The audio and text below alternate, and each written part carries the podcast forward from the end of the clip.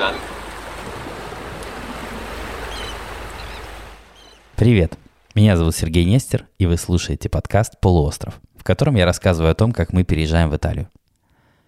В Италии мы уже ровно месяц, и понятно, что есть вещи, которые нравятся, и есть вещи, которые не нравятся. Я попробую выделить основные из них и начать с хорошего. Первое.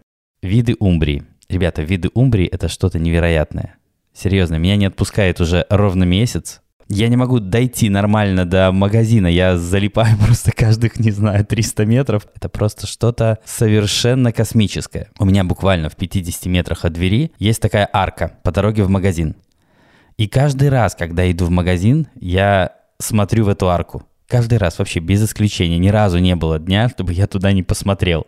Понятно, что рассказывать об этом текстом – это как попытаться словами описать северное сияние. Почти бессмысленно. Поэтому у нас есть канал в Телеграм, он называется «Полуостров», ищите по поиску, найдете. И там я выкладываю видео и фото того, о чем только что пытался неуклюже рассказать. Я думаю, что в этом сильно больше смысла. Заходите, посмотрите. И понятно, что даже фото и видео не передают в полной мере то, что я вижу. Но, ребята, то, что я вижу, просто невероятно. Да, если говорить о Перудже, здесь есть не только удивительные виды, но и удивительный старый город. И он действительно очень колоритный, очень интересный. Много узких средневековых улочек, по которым побродить действительно здорово. Я допускаю, что многие улочки другого города итальянского могли бы выглядеть так же, как э, улочки Перуджи. Но виды вряд ли. Понятно, что в этом городе каждый нашел бы что-то для себя, но я нашел виды Умбрии. Это поразило меня совершенно. Это удивительный регион Италии, потому что такого я не видел нигде. Пункт второй. Вообще я решил выделить только три пункта. Про один я уже сказал. Второй пункт – это люди – с людьми вообще все хорошо. Почему?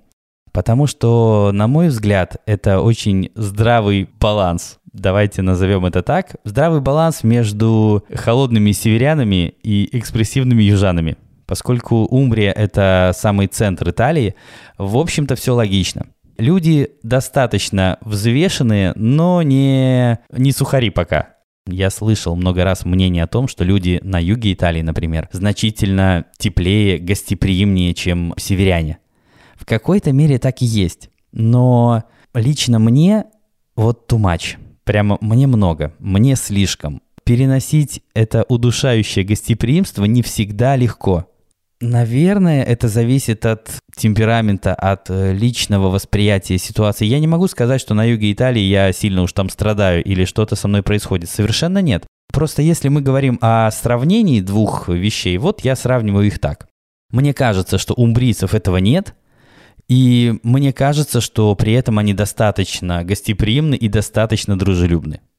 Вот в моем случае это прямо идеальное абсолютно сочетание.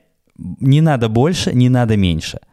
Мало того, что важно, люди умеют общаться, для меня это критически важно. Я понимаю, что я могу задать любой вопрос человеку в очереди в супермаркете, и будет все нормально. Скорее всего, никто меня не пошлет, скорее всего, кто-то поможет мне, не знаю, там выбрать консервированный горошек, все что угодно. Если мне необходимо обратиться к кому-то просто на улице, отвернув голову, я понимаю, что все будет ок. И это приятное чувство, должен вам сказать.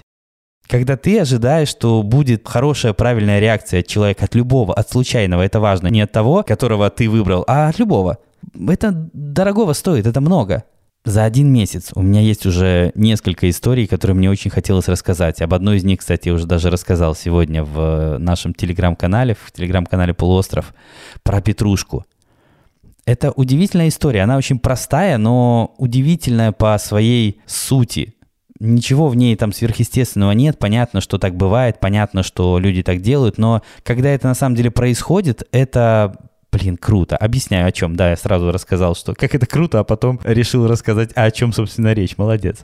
Итак, недавно мы пошли в магазин, в супермаркет, и купили там все, что нужно.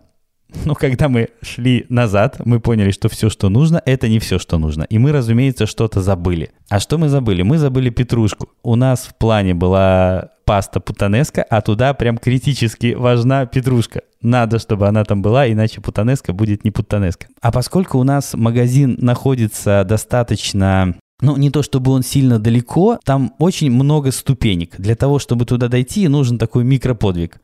И поскольку мы уже вернулись оттуда, критически очень сильно не хотелось делать этот подвиг еще раз, мы решили так, что окей, зайдем в ближайший магазин, где продаются овощи. Мы там никогда не были, мы просто знали, что он рядом с нами есть, но никогда не заходили туда. Мы прямо с пакетами из супермаркета пришли в этот овощной магазин и попросили только петрушку. Ну, объясняя, что, в общем, спасибо, мы все уже купили, нам нужна только петрушка. Продавец, ну окей, достал петрушку, положил в пакетик, подал ее мне. Я спрашиваю, ну сколько? Он, да нисколько. Я сразу не очень понял, что он имеет в виду. Я подумал, что он как-то шутит. Ну, знаете, итальянцы, в общем-то, такие гораздо пошутить, подколоть кого-то. В целом, я к этому отношусь абсолютно легко и свободно. Я реально сразу подумал, что это шутка. А потом он такой, да не, ладно, это же просто петрушка. Понятно, да, я поблагодарил, вышел с пакетами оттуда, но ощущение было, блин, Ребята, это было так приятно, черт побери, это было так приятно. Я понимаю, что, ну да, сколько она там могла стоить, эта петрушка, не знаю, полтора евро, может быть. Но это же другое, это не про полтора евро история, понимаете, о чем я? Это про то, блин, как должно быть. Это здорово, вот это реально круто.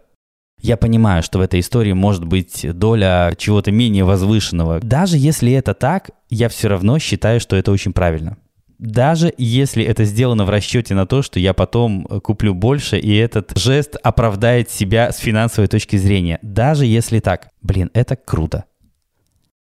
А, еще одна история. Мы поехали в торговый центр для того, чтобы наконец купить теплую одежду.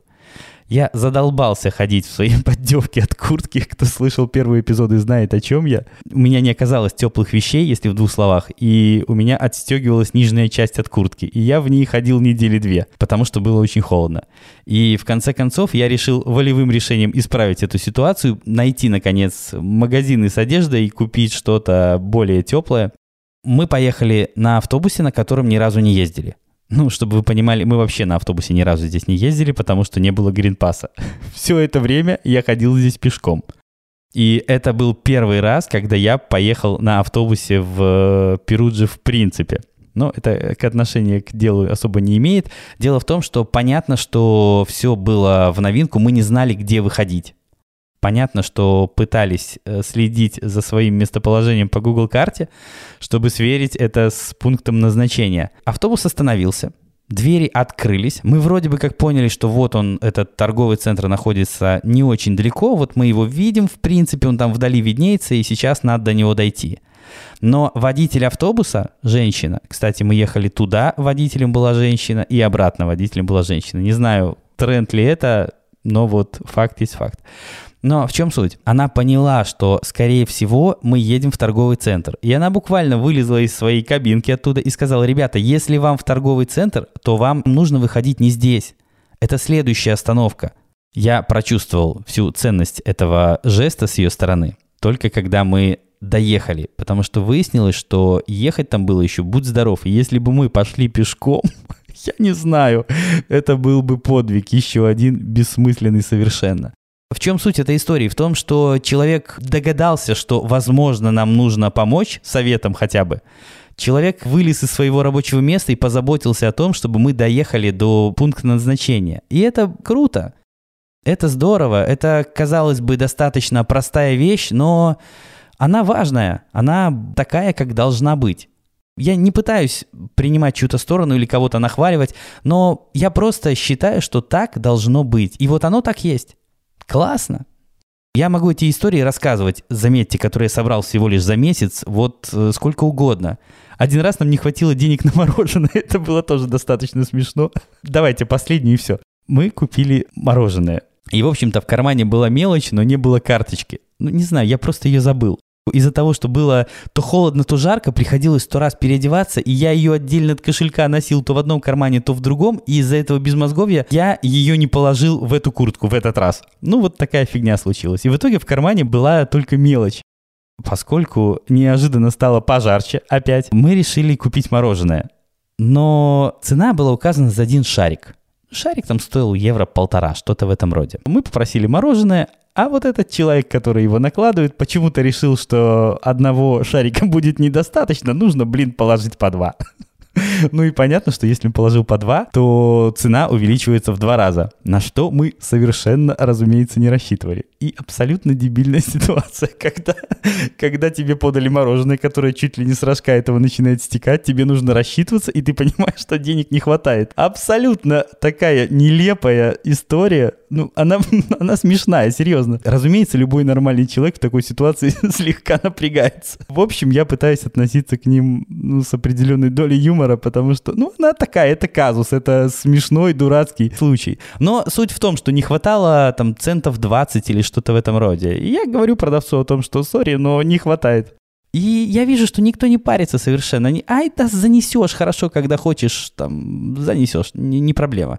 Я вижу, что конфликт исчерпан вот таким вот простым, легким способом, без всякого напряга чьей-либо стороны. Разумеется, завтра же я пришел, принес деньги, положил, сказал да-да, спасибо, спасибо.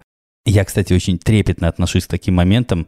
Если со мной случается такая ситуация, подобное. Ну, понятно, что пару раз что-нибудь подобное случалось с кем-нибудь из нас все равно. Но я очень внимательно к этому отношусь. Я обязательно принесу. Для меня это абсолютно принципиальная моя позиция, потому что я хочу, чтобы мир был такой. И если я буду разочаровывать людей, если люди перестанут верить в то, что другие люди перестанут приносить им э, деньги, которые обещали принести, это все разрушит. И я очень идеалистично настроен в этом отношении. Я правда стараюсь этот баланс добра держать. Просто думаю, что это важно, что так надо. Уж кто как делает, неважно. Я делаю так и буду делать так. Классно, когда так происходит. Вот это здорово, это очень приятное чувство. Для меня, в принципе, пол Италии, пол преимуществ Италии – это люди. Абсолютно точно. Я считаю, что если спросить у меня, что тебе важно в Италии, я скажу, мне важны люди – все остальное, да, тоже важно, но люди точно важнее. Ничто на, лично на меня, во всяком случае, так не влияет, как окружающие меня люди, особенно люди, которых ты не выбираешь, что важно. Понятно, что ты можешь выбрать круг, который будет тебя окружать, но это же не все, ты замкнешься, ты будешь внутри этого круга существовать, и мне этого мало, я хочу, чтобы этот круг был большой, и вот здесь он большой, и это здорово. Следующий плюс, третий, это еда. Я к этому отношусь тоже крайне трепетно. Для меня это не, не про пожрать совершенно. Это про цвета, текстуры, про что-то большее. Я через это ощущаю, если хотите. Не знаю, может быть, звучит немножко дебильно, но я считаю, что это очень важный момент. И этого всегда не хватало мне на родине, потому что, во-первых, я люблю поговорить о еде, а на родине о еде говорить бессмысленно, как вы понимаете. Ну, никто не будет у нас с тобой говорить о еде, это глупо, странно, непонятно. А с итальянцами можно об этом говорить. Да, мне, мне нравится, потому что, ну, они делают это искренне, им интересна эта тема, мне интересна эта тема. Ну, коннект, ребята, это же то, что надо было. Я не буду вдаваться в детали о качестве. Понятно, да, что еда действительно качественнее, я не стану заострять на этом внимание. Мне больше важно отношение к этой теме, чем сама тема в таком физическом ее выражении. Мне важно, как люди к этому относятся. Мне важно, что люди хотят подать что-то на красивой тарелке, я тоже хочу подать на красивой тарелке. И у меня в связи с этим есть такое гармонично очень выглядит мое состояние здесь. Вот в этом смысле мне очень нравится. Да, давайте я перейду к минусам, которые тоже есть. Три плюса я уже назвал. Это виды люди и еда. Окей, понятно, что плюсов на самом деле сильно больше. Просто если говорить обо всех, то я не закончу никогда. Что до минусов, разумеется, они тоже есть. Их достаточное количество, но я сразу хочу сказать, что для меня плюсы сильно перевешивают минусы. Я знаю обратные истории, когда для многих людей минусы Италии сильно перевешивали их плюсы. Но это очень личная, мне кажется, очень субъективная история. Для меня плюсов больше. Но окей, давайте о минусах. Самый главный жирный здоровенный минус, прямо огроменный жирный минус, это, как бы странным это ни звучало, это холод. Да, в Италии часто холодно. Речь идет больше не о холоде на улице, а о холоде в домах. Я об этом уже рассказывал много раз. Есть эпизод выше, в котором вы можете детально услышать эту историю о том, как это выглядит, ну, на мой взгляд, как это выглядит, или как это выглядит в случае со мной. Я, в общем-то, знал о том, что в Италии минус есть. Я в Италии бывал и жил в Италии, и понимаю, что это есть. Но я не могу к этому привыкнуть никогда. Вот я не привык и боюсь, что не привыкну. А, следующий минус — это цены. Цены такие. Ну, окей, что сказать о ценах? Они просто тупо высокие. Почти на все. Ну, ничего с этим не поделаешь. Здесь просто дорого все. Есть вещи, конечно, которые дешевле, есть какие-то продукты, например, которые дешевле, но в целом все очень дорого. И это, опять же, надо просто принять. Ничего не подешевеет, все, как правило, потихонечку дорожает, и ни черта с этим не поделать. Поэтому просто принять. Следующий пункт, третий минус, это итальянская бюрократия. Это, ребята, ад. Это буквально такой рукотворный бюрократический ад.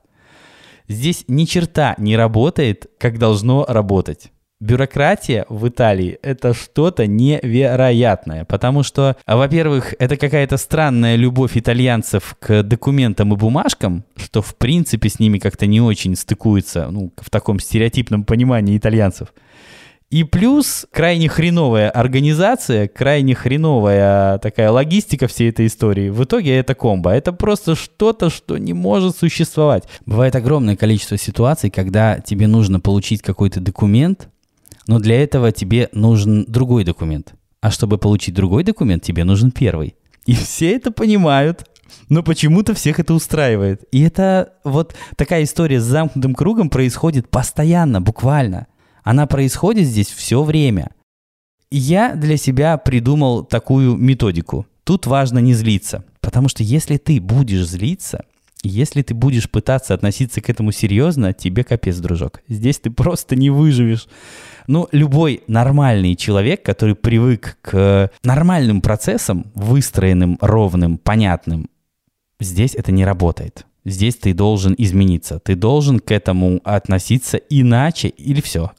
или все. Просто ты не сможешь с ними сосуществовать. Потому что с итальянской бюрократией тебе приходится сталкиваться постоянно и относиться к ней серьезно. Это худшее, что ты можешь сделать. Это абсолютно точно.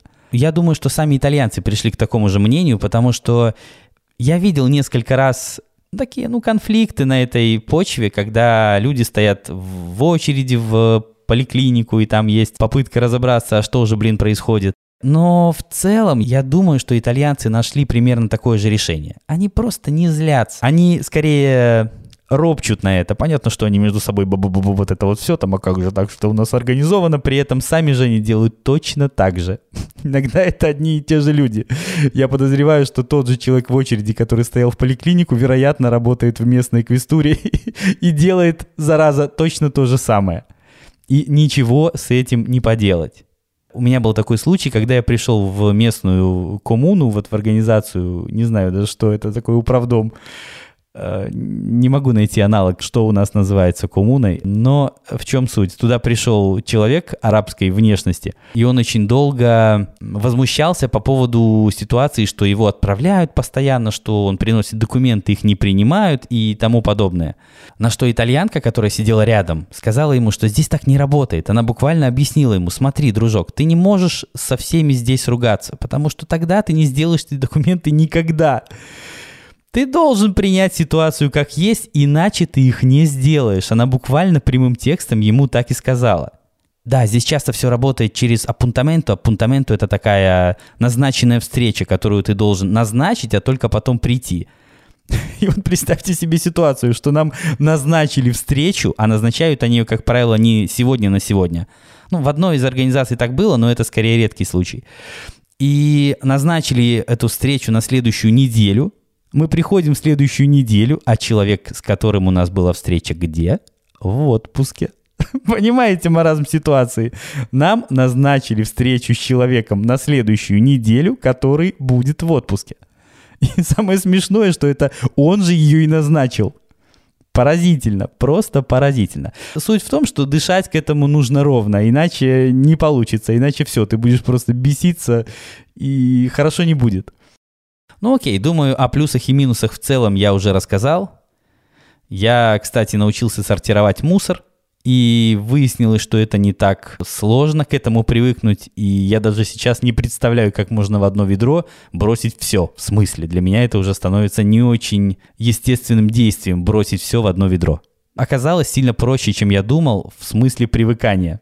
В смысле сортировки все еще иногда вызывает необходимость прочитать этикетку, отковырнуть какую-то крышечку металлическую от стеклянной и так далее. Но в целом нормально. Полет нормальный, продолжаем. Я, как обычно, прошу вас оставлять оценки и отзывы в Apple Podcasts на любых других платформах. Это помогает другим людям этот подкаст услышать. Ищите наш канал в Телеграме, он называется «Полуостров». Ищите нас во всех соцсетях по хэштегу «Живой итальянский». А на сегодня все. Апресто.